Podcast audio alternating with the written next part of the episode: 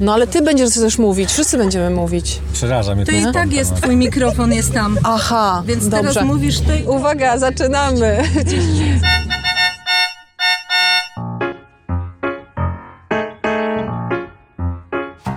Dlaczego Stanisław Szukalski zrzucił ze schodów krytyka sztuki?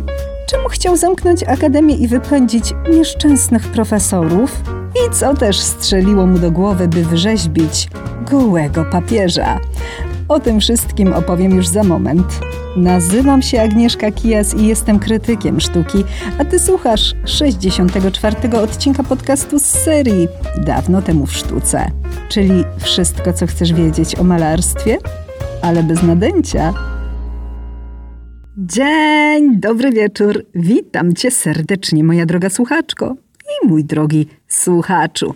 Zaskoczę cię, zaskoczę cię, bo zrobiłam coś odjechanego. Po prostu wsiadłam do auta i z włączonym mikrofonem od razu z marszu zaczęłam nagrywać wywiad z moimi gośćmi. Dlaczego tak? No, w ten sposób uchwyciłam naturalne emocje, jakie panują podczas większości moich rozmów z artystami i chciałam jak najbardziej wkręcić cię w ten klimat, dosłownie jakby jedno z siedzeń w samochodzie było zajmowane przez ciebie. Myślę, że choć słychać w tle warkot silnika, tudzież odzywa się tam raz na jakiś czas nasz GPS, to i tak taka żywa, naturalna rozmowa jest ciekawsza niż jakiś, no nie wiem, nudny wykład, prawda? Tego będę się trzymać. A dodatkowo powiem jeszcze, że ten podcast jest dość potężny i w całości poświęcony jest on Stanisławowi Szukalskiemu, czyli niepokornemu geniuszowi, o którym serio można by opowiadać godzinami. Dlatego też ten podcast jest długi i podzieliłam go na fragmenty. Jeden to rozmowa w aucie, a drugi to wywiad z profesorem Lechosławem Lameńskim, bo właśnie na spotkanie z nim jechaliśmy. Jeśli nie masz teraz czasu, to możesz zawsze odsłuchać jedną część i wrócić do tematu w dogodnej chwili. Obiecuję, że warto słuchać do końca. No to co? Jedziemy.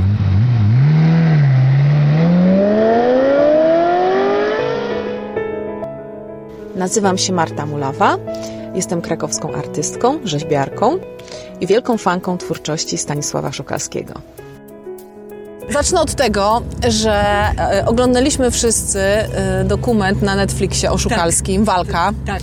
e, i, Irka Dobrowolskiego i jakby przynajmniej ja poznałam dopiero tą postać, a ja od 15 roku życia kształcę się w kierunkach plastycznych, więc Rzeźbie. jest to... Ty jesteś Tak. przecież w rzeźbie bardzo mocno i silnie już umocowana, tak? I nagle dowiadujesz się, Przeżył taki Szukalski. który uważa się za geniusza rzeźby. Tak, Michał Anioła na, y, czasów powiedzmy międzywojennych, tak? Tak, XXI, a kto wie, czy nie jeszcze XXI wieku. Dokładnie tak. No i ja oczywiście zaczęłam wtedy grzebać, szukać, interesować się. Tak mi się spodobało, że stwierdziłam, że my musimy też coś zrobić, żeby jeszcze bardziej spopularyzować, my artyści. Tak, żeby... odszukajmy Szukalskiego. Odszukajmy Szukalskiego, dokładnie. No i wymyśliłam taki projekt i tu wszyscy chętnie bardzo podjęli ten temat. Wszyscy, czyli kto? Czyli artyści, z których już współpracujemy od jakiegoś czasu. Kasia Korus, y, tak, malarka, performerka. Kierowca. y, Oprócz tego oczywiście Mizgot, nasza kompozytorka i śpiewaczka, nie wiem, Tak, czy tak, tak. można powiedzieć. Chcemy, żeby ta nasza interpretacja była bardzo taka współczesna. Nawet będzie mieć modę i design, bo Gabę zaprosiłam i też odpowiedziała pozytywnie, która projektuje ciuchy. Y, Sam Szukalski też był nieźle zaprojektowany, jeśli chodzi o wygląd. Jeśli chodzi o wygląd, Tak. wysoki, chudy, długie czarne włosy. Tak, z które- psem jakimś takim wychudzonym też. Miał na... takim nosem wielgachnym, ale kobietom się podobał. Ale stylowy, on był bardzo stylowy, Tak. jak... ym, Ja widziałam w internecie takie jego zdjęcie, że stoi w jakimś przejściu podziemnych na schodach, jest wyprostowany i przegięty tak po Tak, tak, z laską taką chyba. Super, Mega, tak. Mhm. jak Salvador Dali, taki nasz polski. Ni to polski, ni nie polski, bo go gdzieś tam wywiało w pewnym momencie za granicę No. do... Do Paryża, do Stanów, ale Trzy czwarte życia spędził w Stanach, tak naprawdę. W Polsce mieszkał 26 lat. A kto teraz nam mówi? Kto tu siedzi, Marta, po twojej prawicy? e, obok mnie siedzi Arkadiusz Woźniak, historyk sztuki. No to E, musimy mu ten już. mikrofon przepiąć, bo chętnie posłuchamy tego głosu jeszcze wyraźniej. Arek. No to jaka była ta historia e, tej emigracji? Pierwszy raz wylądował w Stanach razem z rodziną, ponieważ y, jego ojciec nie był w stanie utrzymać rodziny z pracy tutaj w kraju. I to było na początku XX wieku. Po czym y, wrócił w wieku lat 14 czy 15 kształcić się w Polsce, ponieważ Krakowska Akademia miała zagwarantować najwyższy poziom tego kształcenia. No i tutaj skończył y, chyba 3 lata czy 4 studiował, tak. E, Natomiast bardzo szybko poszedł swoją drogą. No i problem właśnie cały w tym, że o, o zawsze był y, wybitnie indywidualny. Czy jesteś w stanie, że tak sobie pozwolę, opowiedzieć swoimi słowami jakąś jedną rzeźbę tego artysty, która jest dla ciebie ważna? Najłatwiej by było z rzeźbą walka, ale każdy, kto widział film Netflixowy, no to tą rzeźbę powinien kojarzyć bardzo dobrze. Natomiast do mnie chyba najbardziej przemawiają realizacje, czy też projekty realizacji pomnikowych, ponieważ tam jest ogromna ilość treści. Jest jakiś główny bohater typu Bolesław Chrobry, ale obok niego jest mnóstwo różnych mniejszych postaci, albo jeszcze mniejszych postaci e, ludzkich, zwierzęcych, który, z których każda opowiada swoją historię. Te rzeźby niestety wymagają komentarza od autorskiego, bo ktoś, kto przyjdzie, zobaczy je pierwszy raz, pomyśli sobie zlepek jakichś zupełnie przypadkowych form, nie wynikających z niczego, czasem wręcz dziwacznych i zupełnie nieczytelnych. I Nie zgadzam się z tobą, Arek. To nie jest nieczytelne, to ma Powoli. swoją gradację. ma, i ona jest z reguły odautorska, i ona Okej, była okej. opisana na specjalnych karteczkach dołączanych do każdej, e, prawie każdej rzeźby. Do tych właśnie, które mają najbogatszy ten zasób ikonograficzny. No bo tu jesteśmy w tym punkcie, kiedy mówimy, że z jednej strony sztuka to jest wolność, wolność odbiorcy, który ma prawo identyfikować ją tak jak chce, czuć sztukę i po prostu okej, te warstwy rozumiem, ale w wypadku Szukalskiego autor Podobnie zresztą na przykład jak Henri Rousseau, e, prymitywista tym razem, ale on miał też taki, taki zamysł, żeby dokładnie opowiadać widzowi, co on miał na myśli. No nie daje nam spole- dużego pola do indywidualnej interpretacji Tak. Szukalski właśnie przez te karteczki z opisem dokładnie co, co dana rzeźba przedstawia. A poza tym, a może nawet przede wszystkim, on nie pozostawia y, dużego pola dla krytyków, dla osób, które potencjalnie mają jakikolwiek y, związek ze sztuką, On ponieważ chyba nawet nie bardzo ich poważał. bo z nimi właśnie im ciągle nie po drodze i każda inna interpretacja niż jego własna, no Tak. była po prostu tępiona w Jednego zarodku. chyba nawet zrzucił ze schodów za to, że tam mu gdzieś potrącił jego rzeźbę. To za dotknięcie dotknięcie. laseczką, tak, e, rzeźby. Natomiast y, równie brutalnie był w stanie potraktować każdego, kto w jakikolwiek sposób skrytykował warstwę formalną czy treściową tych rzeźb. No i to jest też duży problem, ponieważ jeśli taka rzeźba przez artystę nie jest przeznaczona do, do, do krytycznego odbioru, no to, to z nią po prostu ciężko. To z nim po prostu ciężko. A powiedzcie mi, kochani, gdzie my jedziemy? Jedziemy do Gliwic, do prywatnego muzeum tatuażu, bardzo specyficznej, oryginalnej instytucji, ponieważ człowiek, który tą instytucję prowadzi, oprócz tego, że jest tatuażystą, to jest też zainteresowany i to od wielu lat i bardzo głęboko, poważnie twórczością Szukalskiego. Będzie mowa o e, zermatyzmie, czyli takim no, czymś w rodzaju nauki według Szukalskiego, a według wszystkich pozostałych pseudonauki, którą on wymyślił od opracował i przez kilkadziesiąt lat swojego pobytu w Stanach rozwijał. Matko, czego on nie wymyślił? Język własny. Teraz jeszcze dowiaduje się o jakimś zermatyzmie, tak? Zermatyzm od zermat w Szwajcarii, skąd podobno jako etapie pośrednim wywodzi się cała cywilizacja, która tak naprawdę pochodzi z Wyspy Wielkanocnej. O, o, o, tak, tak. Tam on w ogóle do, do, mm, szukiwał się początków sztuki tej takiej. E, Początków esencji. wszystkiego. Tam podobno mieszkali jacyś prasłowianie, którzy potem skolonizowali cały świat. Tak, moi przodkowie. No i tam zostały rozsypane prochy Szukalskiego przez jego przyjaciół e, i fanów, którzy go odkryli w ogóle w Stanach Zjednoczonych w latach 60., bo to byli artyści, e, między innymi. e, Coś chyba w tacy w naszym wieku, nie? Może trochę młodsi. Wtedy Troszeczkę, tak. Wtedy tak, młodsi. tak.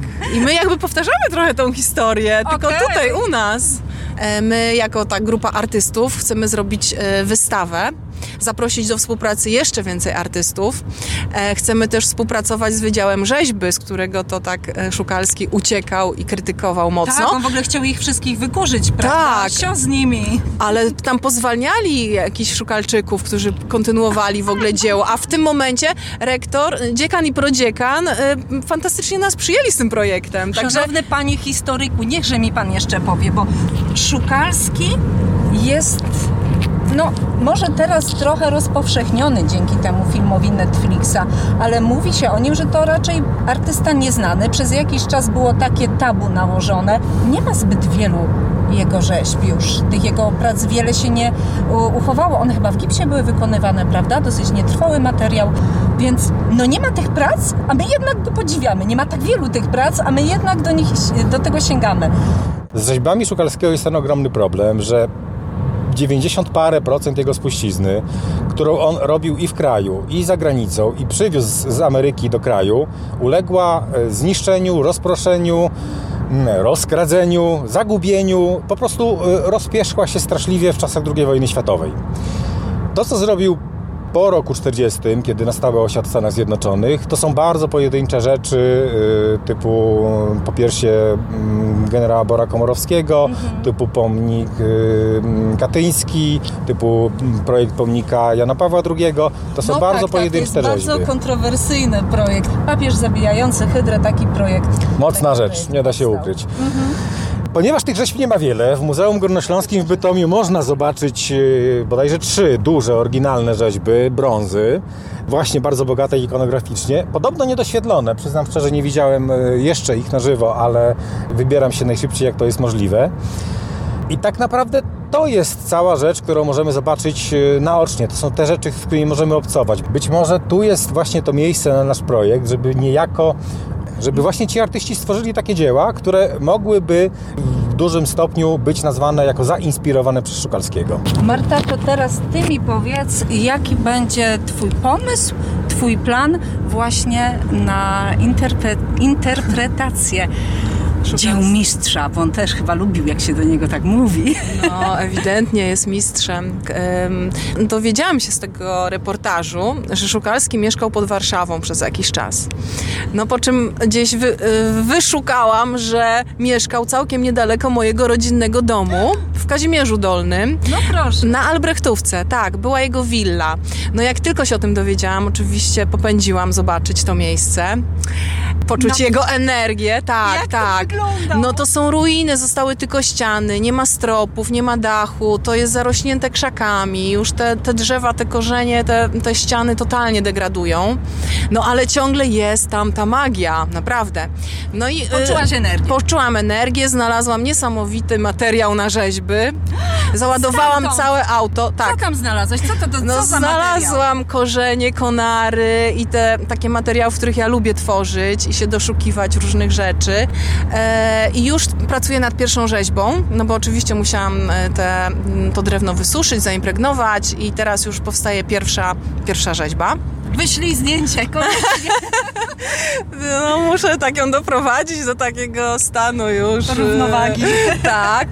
E, ale oprócz tego w filmie był taki jeden em, moment, kiedy Szukalski pokazywał taki pieniek wydrążony przez korniki. I ja wtedy poczułam ciarki oglądając e, właśnie ten fragment, ponieważ tydzień wcześniej nazbierałam w lesie mnóstwo takich, e, takich kawałków. I Rzeźbionych przez, Tak, korniki, przez korniki. Pierwotnie, a potem zabiera się za to drewno artysty. Tak, dokładnie. Oczywiście zostawiając te ślady, czyli, Tak. czyli jakby kontynuując pracę, trochę czyli natury. Nie dość, że mamy materiał przyrody, drewno, to jeszcze te małe żyjątka zrobiły swoją twórczość i na końcu człowiek dopieszcza całości. Tak. Patrzcie, jaki piękny cykl nam się z tego I ja się robi. doszukałam również, że to pismo Szukalskiego, które jest bardzo charakterystyczne, wężyki ono jest takie. właśnie kornikowe, bo są takie O. ślady po kornikach też. Są różnorodne. No więc y, to jest taka druga moja inspiracja też, którą będę chciała pokazać na, na wystawie. A jest tu z nami jeszcze ktoś, jeden kierowca i ja trzymam ręce przymierzać. na kierownicy, tak, także wiozę, tak, wszystkich Tak, dzisiaj. ty wieziesz ten grupę. wózek dzisiaj. Więc jak ty będziesz szukać Szukalskiego? Tak, powstała wstępnie pierwsza jedna praca na razie, będzie ich kilka. E, Zakładam, że między 5 a 10. No zobaczymy, co e, pokaże czas. Pierwsza moja praca została totalnie zainspirowana. mm, No czym ja mogłam się zainspirować? No sercem.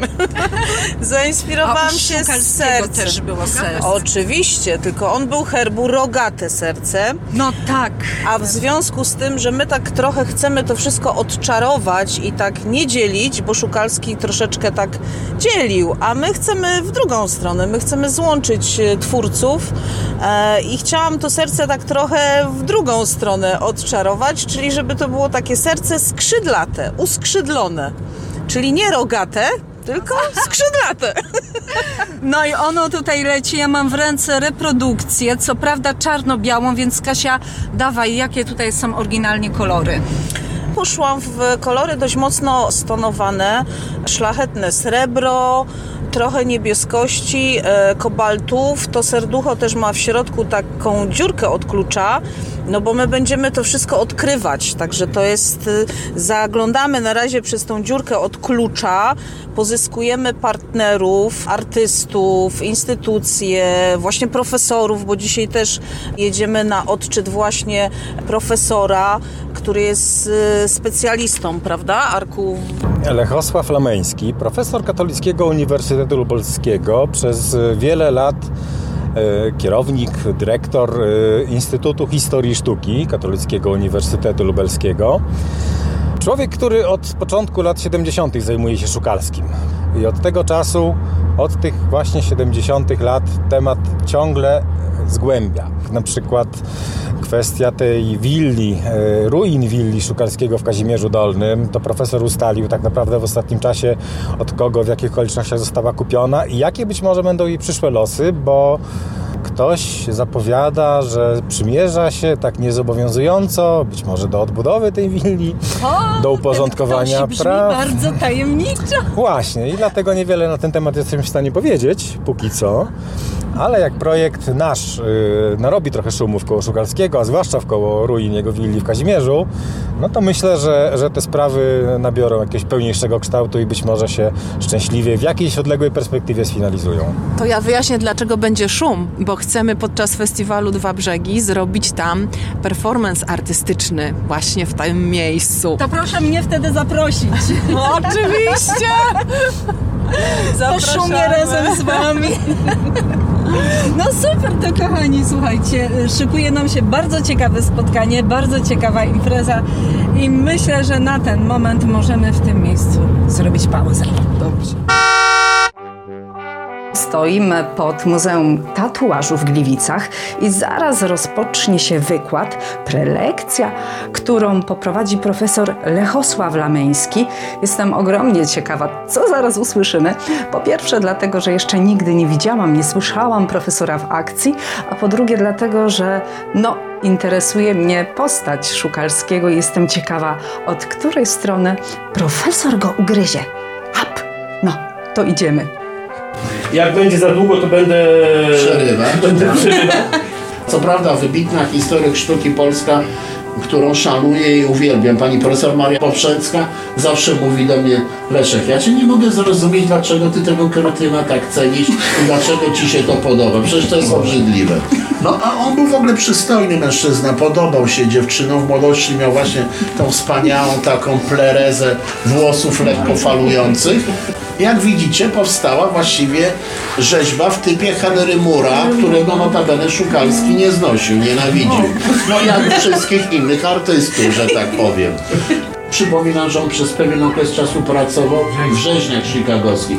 Co prawda tam nie mordowano ludzi, nie zabijano tylko wiadomo zwierzęta, ale myślę, że to po prostu zwróciło jego uwagę na budowę ciała i tak dalej. Ale ten skurczy byk produkuje rzeźby Szukalskiego. Już zbliżamy się do końca i zaraz największa euforia, będzie dyskusja. E, dobra. Jestem już po wykładzie profesora Lechosława Lameńskiego, choć może powinnam powiedzieć po gawędzie, bo pan profesor mówi w tak interesujący sposób, że ani trochę nie przypomina to nudnej prelekcji. Opowieści profesora przyciągają uwagę, ponieważ zna on się na Szukalskim jak mało kto, jest pasjonatem, jest ekspertem w tej dziedzinie, a do tego zajmuje się tym artystą już pół wieku. Panie profesorze, jak to jest, że Szukalski zatrzymał pana przy sobie na tak długo? Co on takiego w sobie ma? Czym przyciąga jego biografia? No, sytuacja rzeczywiście nie jest może taka oczywista ani prosta. Szukalski był postacią, która była znana ze swoich kontrowersyjnych poglądów. No, był antysemitą, antykomunistą, antyklerykałem, wszystko na anty. I w rezultacie po 1945 roku nie było badacza, który by się Szukalskim zajmował. Mimo, że on tworzył, żył do 1987 roku. Tak się szczęśliwie złożyło, że w 1971 roku jako student historii sztuki w Katolickim Uniwersytecie Lubelskim dostałem na temat pracy magisterskiej Szczeprogate Serce. To jest grupa artystyczna zwolenników Szukalskiego, która powstała w 29 roku i zacząłem się tym tematem zajmować i wychodzi na to, że się nim zajmuję do dnia dzisiejszego, czyli już jednak bite 50 lat.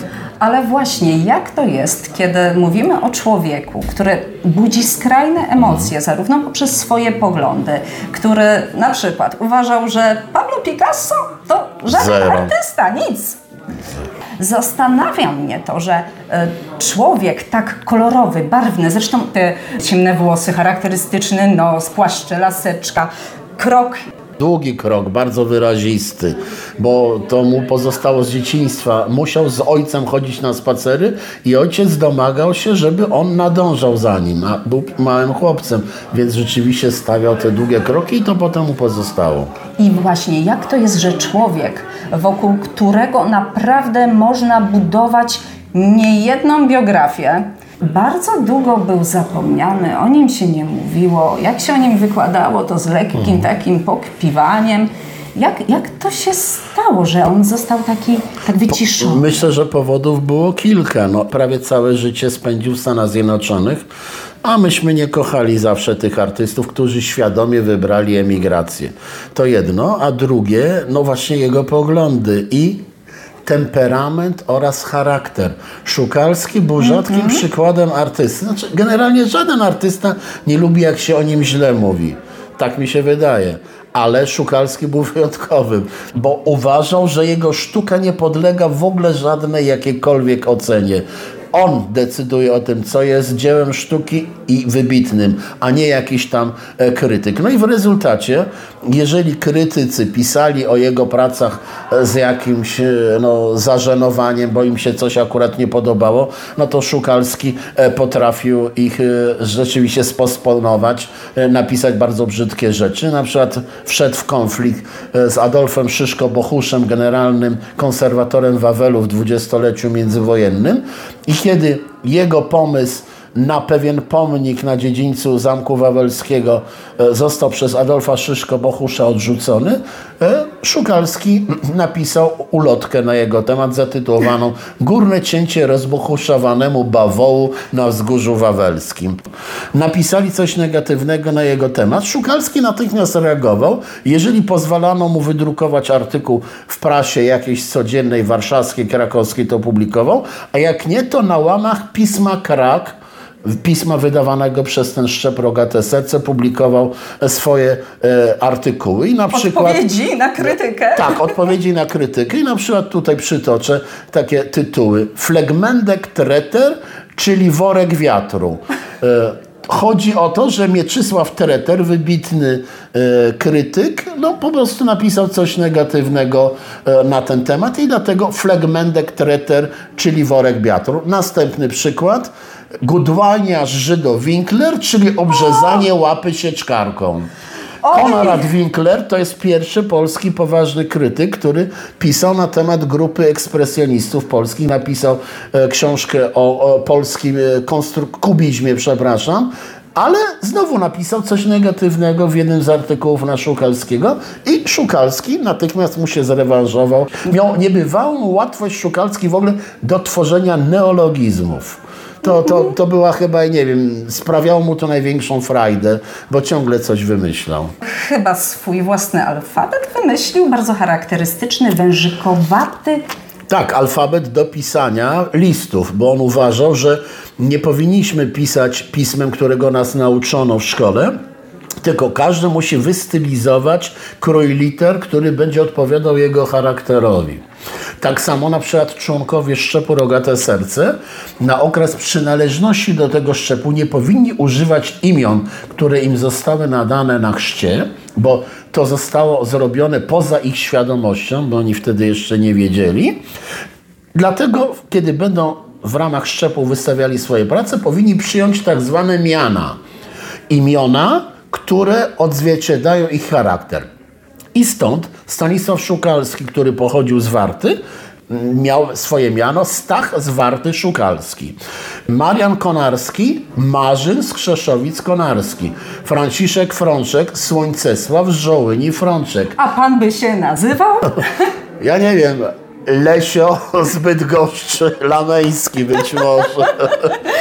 Albo Lesław, nie wiem. Jak jesteśmy przy tym szczepie, Tak. to tutaj chyba istotne jest to, żeby powiedzieć trochę o podejściu Szukalskiego do nauki akademickiej i o tym, co on chciał tym już niebiednym profesorom zrobić. To hasło, które tutaj dzisiaj padło, niech szczęzną profesory.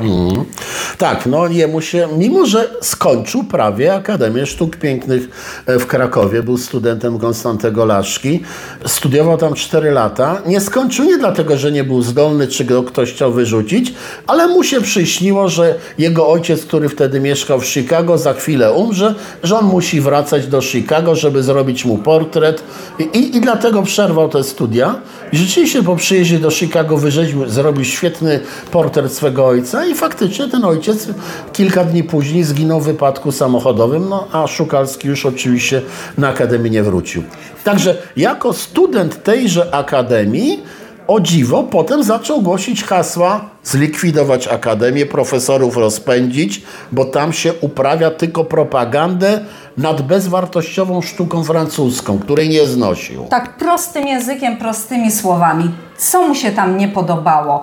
To, że muszą ci biedni studenci kopiować e, martwe natury, rysować nagi akt, no i że rzeczywiście profesorowie, którzy wówczas wykładali w Akademii Krakowskiej, byli zafascynowani sztuką francuską, zdobyczami kubizmu, ekspresjonizmu i tak dalej. Także należy- trzeba z tym zerwać i sięgnąć do korzeni sztuki polskiej, sztuki z jednej strony wczesnośredniowiecznej, czyli sztuki piastowskiej oraz do sztuki ludowej, nieskażonej żadnymi obcymi naleciałościami. No, ale u niego jest też takich sporo odwołań do kultury amerykańskiej. Mówimy tutaj I- o tej i- i sztuce tym- pierwotnej, azteckiej między innymi. I na tym polegał problem z krytykami, że Szukalski głosząc hasła nawiązania do sztuki piastowskiej, do sztuki ludowej, sam uprawiał sztukę, w której była cała masa inspiracji, tak jak pani powiedziała, sztuką przedkolumbijską obu Ameryk.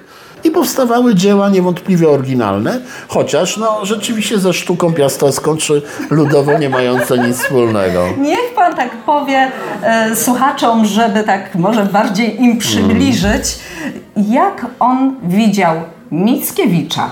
Ba.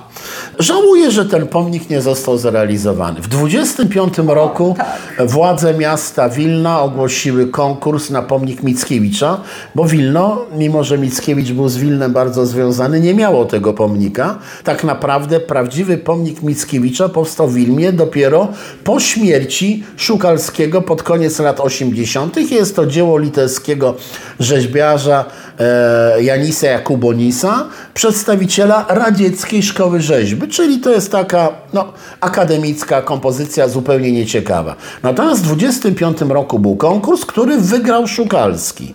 No i Szukalski, mimo że go wygrał, ku przerażeniu szerokich mas społeczeństwa wileńskiego, przedstawił go na piramidzie schodkowej, całkowicie nagiego, z pióropuszem indiańskim na głowie, e, z łukiem tęczy i z orłem, który wychylając się za jego pleców, chłepcze krew wypływającą z serca wielkiego poety. No, jak się pani domyśla, e, e, kompozycja, która notabene miała stanąć przed kolumnadą klasycystycznego ratusza e, wileńskiego. No, no, absolutnie nie mieściła się w świadomości społeczeństwa tego miasta. Ale Mickiewicz był podobny do siebie. Tak, jeśli chodzi o umiejętności portretowe, to rzeczywiście idealnie. On był piekielnie zdolny. To, że miał czelność nazywać się geniuszem, było jak najbardziej usprawiedliwione.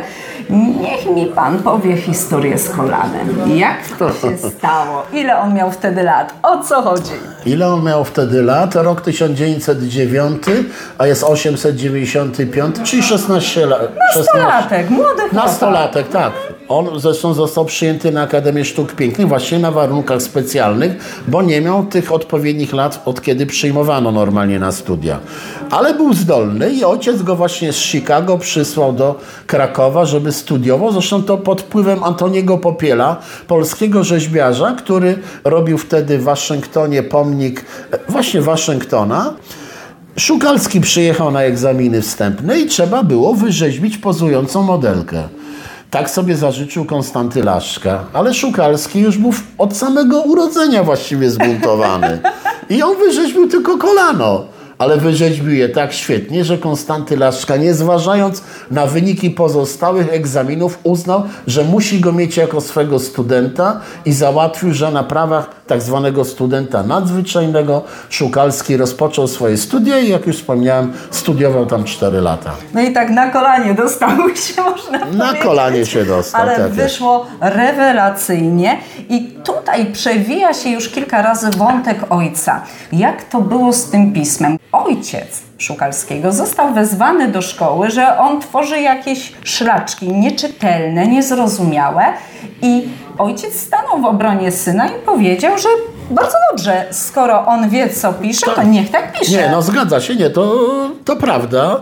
Ojciec taki był, mimo że był wobec syna bardzo wymagający i zmuszał go, no na przykład to coś powiedzieliśmy o tym chodzeniu długimi krokami. No właśnie. Jak przyszedł do szkoły i tam nauczycielka miała jakieś pretensje, zapytał się, czy to mój syn zrobił? Tak, no to jak to zrobił, to znaczy, że on ma rację. Zawsze mu przyznał, bo głosił takie hasło, bądź pewny swoich poglądów i wygłaszaj go z pewnością. O, no to się udało wpoić tę naukę synowi. No, Udało mu się. A jaka to była relacja między nimi? To by... Ja myślę, że były bardzo bliskie, bardzo dobre, chociaż ojca wiele w domu nie było, bo to był obieży świat.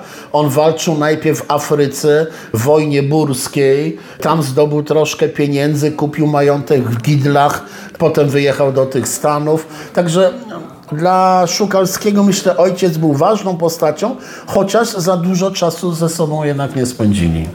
Jest taki wątek, który został podjęty między innymi w tym Netflixowskim filmie, który na pewno bardzo mocno przyczynił się do tego, że aktualnie Szukalski, no krótko mówiąc, jest na topie. Można powiedzieć, że ta popkultura bardzo pomogła wynieść jego nazwisko.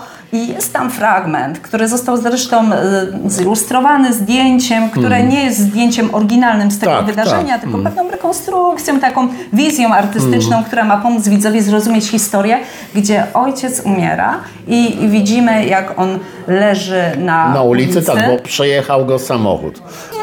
ale idę w kierunku historii, która mówi o tym, jak Szukalski podchodzi do zwłok ojca, znajduje je wśród tłumu, który właśnie się zebrał, bo oni się umówili Tak, w parku. tak. I film podaje historię, która jest prawdopodobna czy nieprawdopodobna? Moim zdaniem nieprawdopodobna. opowie. Chodzi o to, że po prostu podobno pozwolono, tak to mówi Szukalski, pozwolono mu zabrać ojca i wykonać autopsję, czyli sekcję e, zwłok. No, nie chce mi się to w, w głowie wierzyć, żeby no, człowiekowi, który nie jest lekarzem, specjalistą, pozwolono sekcję zwłok. To, to są gestie koronera, policji i tak dalej.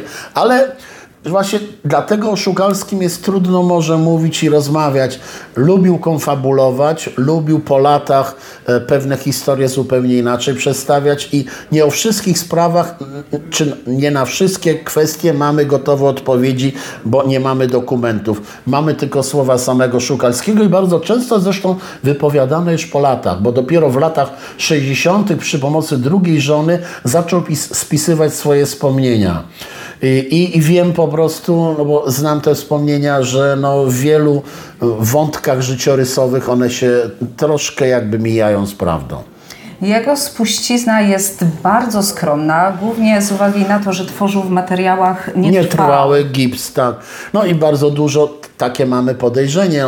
On zdążył przywieźć cały swój przedwojenny dorobek pod koniec 1935 roku do Polski i to zostało zniszczone, czy to uległo zniszczeniu, większość, albo rozgrabieniu w 1939 roku, kiedy wybuchła wojna. Rzeźb przedwojennych zostało zaledwie parę, kilka. Na szczęście Muzeum Górnośląskie w Bytomiu ma kilka pięknych rzeźb, w tym m.in. Oratora czy Bolesława Śmiałego. No, największa, najbardziej skomplikowana rzeźba Szukalskiego, ale świetna. Będziemy tam niebawem. Tak jest. W każdym bądź razie faktycznie tych rzeźb oryginalnych Szukalskiego do 1939 roku w Polsce jest niewiele, w Stanach jeszcze mniej, bo jak mówię, prawie wszystko przywiózł. Natomiast ten dorobek powojenny, no to już jest inna bajka. A gdyby miał Pan taką moc sprawczą, że mógłby Pan zdecydować, że jedna z tych prac, które już aktualnie nie są dostępne, mamy je tylko na Tak. zdjęciach, mogła wrócić, to która by to była? Ja, ja bym chciał, żeby wróciła praca, która nigdy nie została zrealizowana, która jest tylko w postaci nieistniejącego rysunku. Projekt pomnika Politwarus, Polska, Litwa, Ruś, projekt pomnika na zwycięstwo nad bolszewikami w 20 roku, którą Szukalski wyobrażał sobie, że stanie na placu e, zwycięstwa w Warszawie, czyli dzisiejszy plac Piłsudskiego. Pod to miał być projekt pomnika w postaci wspaniałego, umieśnionego rumaka, którego zamiast głowy i szyi zamienia się, ta, ta część ciała jego zamienia się w opancerzony tors ludzki z promieniami wzdłuż ramion, a w, e, w dziobie tego orła pojawia się twarz Józefa Piłsudskiego. Szalenie wizyjna, bardzo konstruktywna rzeźba, szalenie interesująca. To podobieństwo u niego było bardzo dobrze łapane, potrafił je uchwycić. Pan opowiadał, że kogoś potrafił widzieć przez chwilę, jeden dzień. Tak, Bora Komorowskiego, tak. I zrobił wspaniałe, fantastyczne popiersie, tyle, że tak udziwnione, że no, trudno na nie patrzeć może. Piersie, biust? O co Tak. chodzi z tym biustem? Nie, nie, bo to tak w XIX wieku o popiersiach generalnie w zakresie historii sztuki mówiono, że to są biusty. Ale oczywiście to nie chodziło o biust kobiecy, tylko generalnie o głowę, fragment szy, szyję i fragment tutaj ramion. Także to, to była taka... nasze popiersia. Tak, nasze popiersia po prostu. Ale Tak jest. e, kojarzy się niektórym jednoznacznie. Natomiast Dokładnie. jeżeli... Kobiety kochał zresztą bardzo.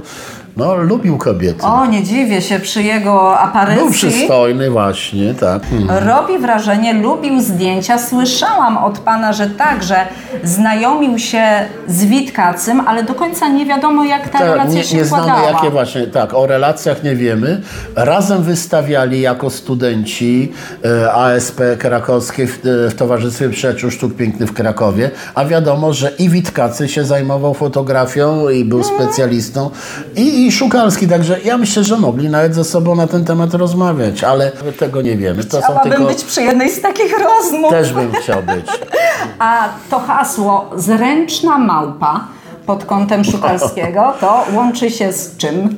E, Zręczna małpa, to tak powiedziałem, ponieważ on miał niebywałą łatwość antycypowania różnych inspiracji e, od różnych artystów, od różnych sztuk do, na własne potrzeby. Czyli brał od innych i włączył to do brał, kupy. co wcale w moim rozumieniu źle o niej nie świadczy, bo po prostu potrafił te inspiracje przetworzyć na swój własny sposób i tworzyć nową zupełnie rzeczywistość, która była jeszcze bardziej atrakcyjna. A proszę mi powiedzieć, jak to jest, że człowiek, który interesuje się no już blisko pół wieku jedną postacią, Szukalskim i pan zaczął się nim interesować. Przez przypadek. Jeszcze wtedy, kiedy no, o Szukalskim mm, Niewiele było nikt wiadomo, tak. Nic za bardzo nie wiedział, nie było tylu opracowań, ile jest teraz. Kilka pana, to całkiem potężnych, mnóstwo też e, artykułów na jego temat. Jest pan niewątpliwie autorytetem w tej dziedzinie i nagle bach, wychodzi film Netflixa, wszyscy zaczynają o Szukalskim mówić. Jak pan to odbiera?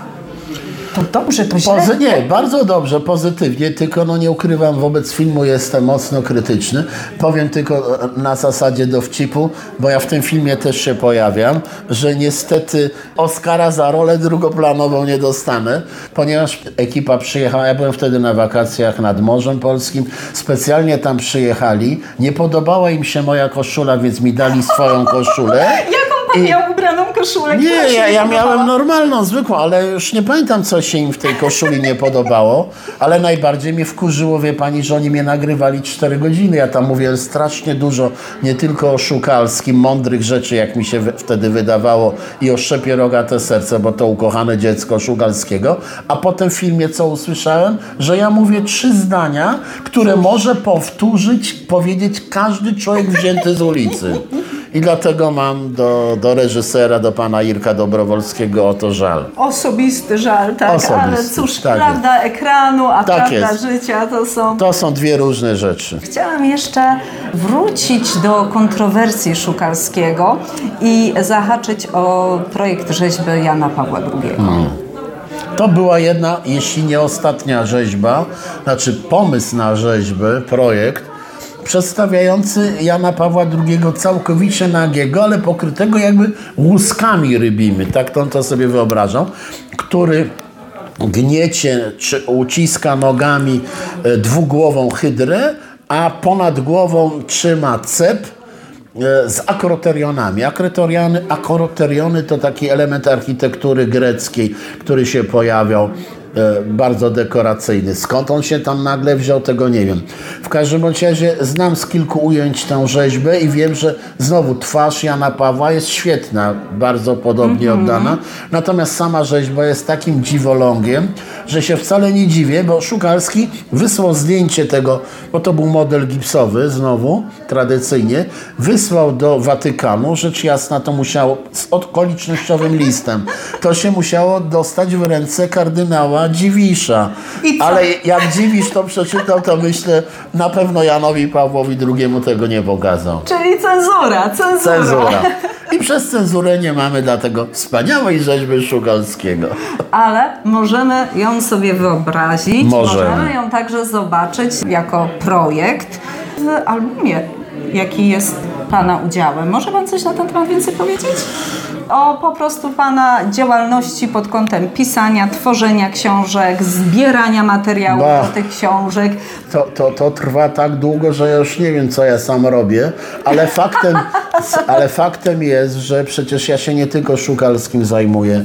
Są jeszcze inne tematy. Ja wydałem do tej pory siedem książek, ale o Szukalskim tylko trzy. Także cztery książki są na zupełnie inne tematy.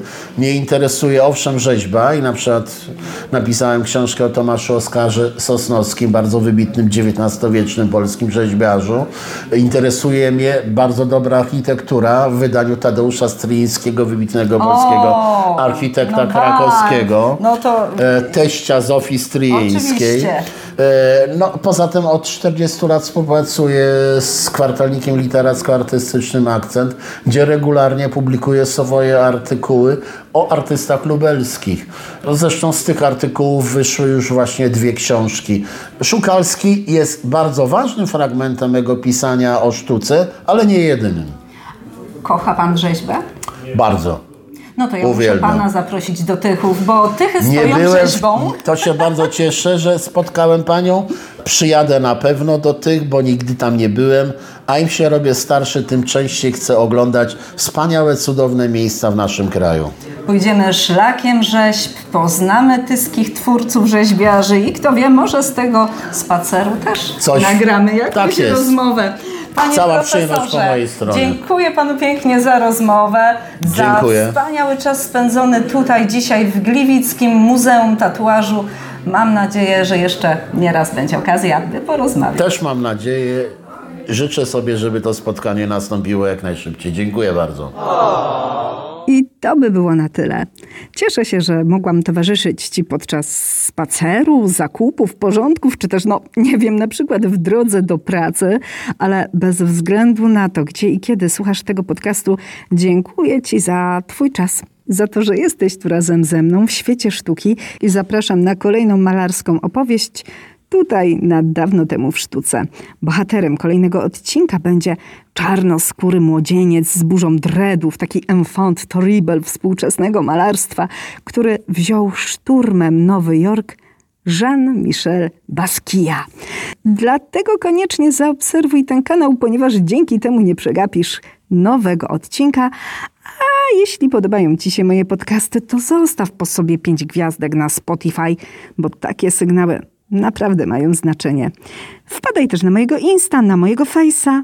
Przesyłaj mi zgłoszenia tematów do kolejnych podcastów, tak jak zrobiła to Magdalena Juraszewska, na życzenie której opowiedziałam Ci dziś o Szukalskim. A teraz oddam Cię już w ręce Miss Scott, wokalistki i kompozytorki, która również będzie zaangażowana w projekt Oszukalskim. Do usłyszenia. Mówiła dla Ciebie Agnieszka Kijas, krytyk sercem do sztuki.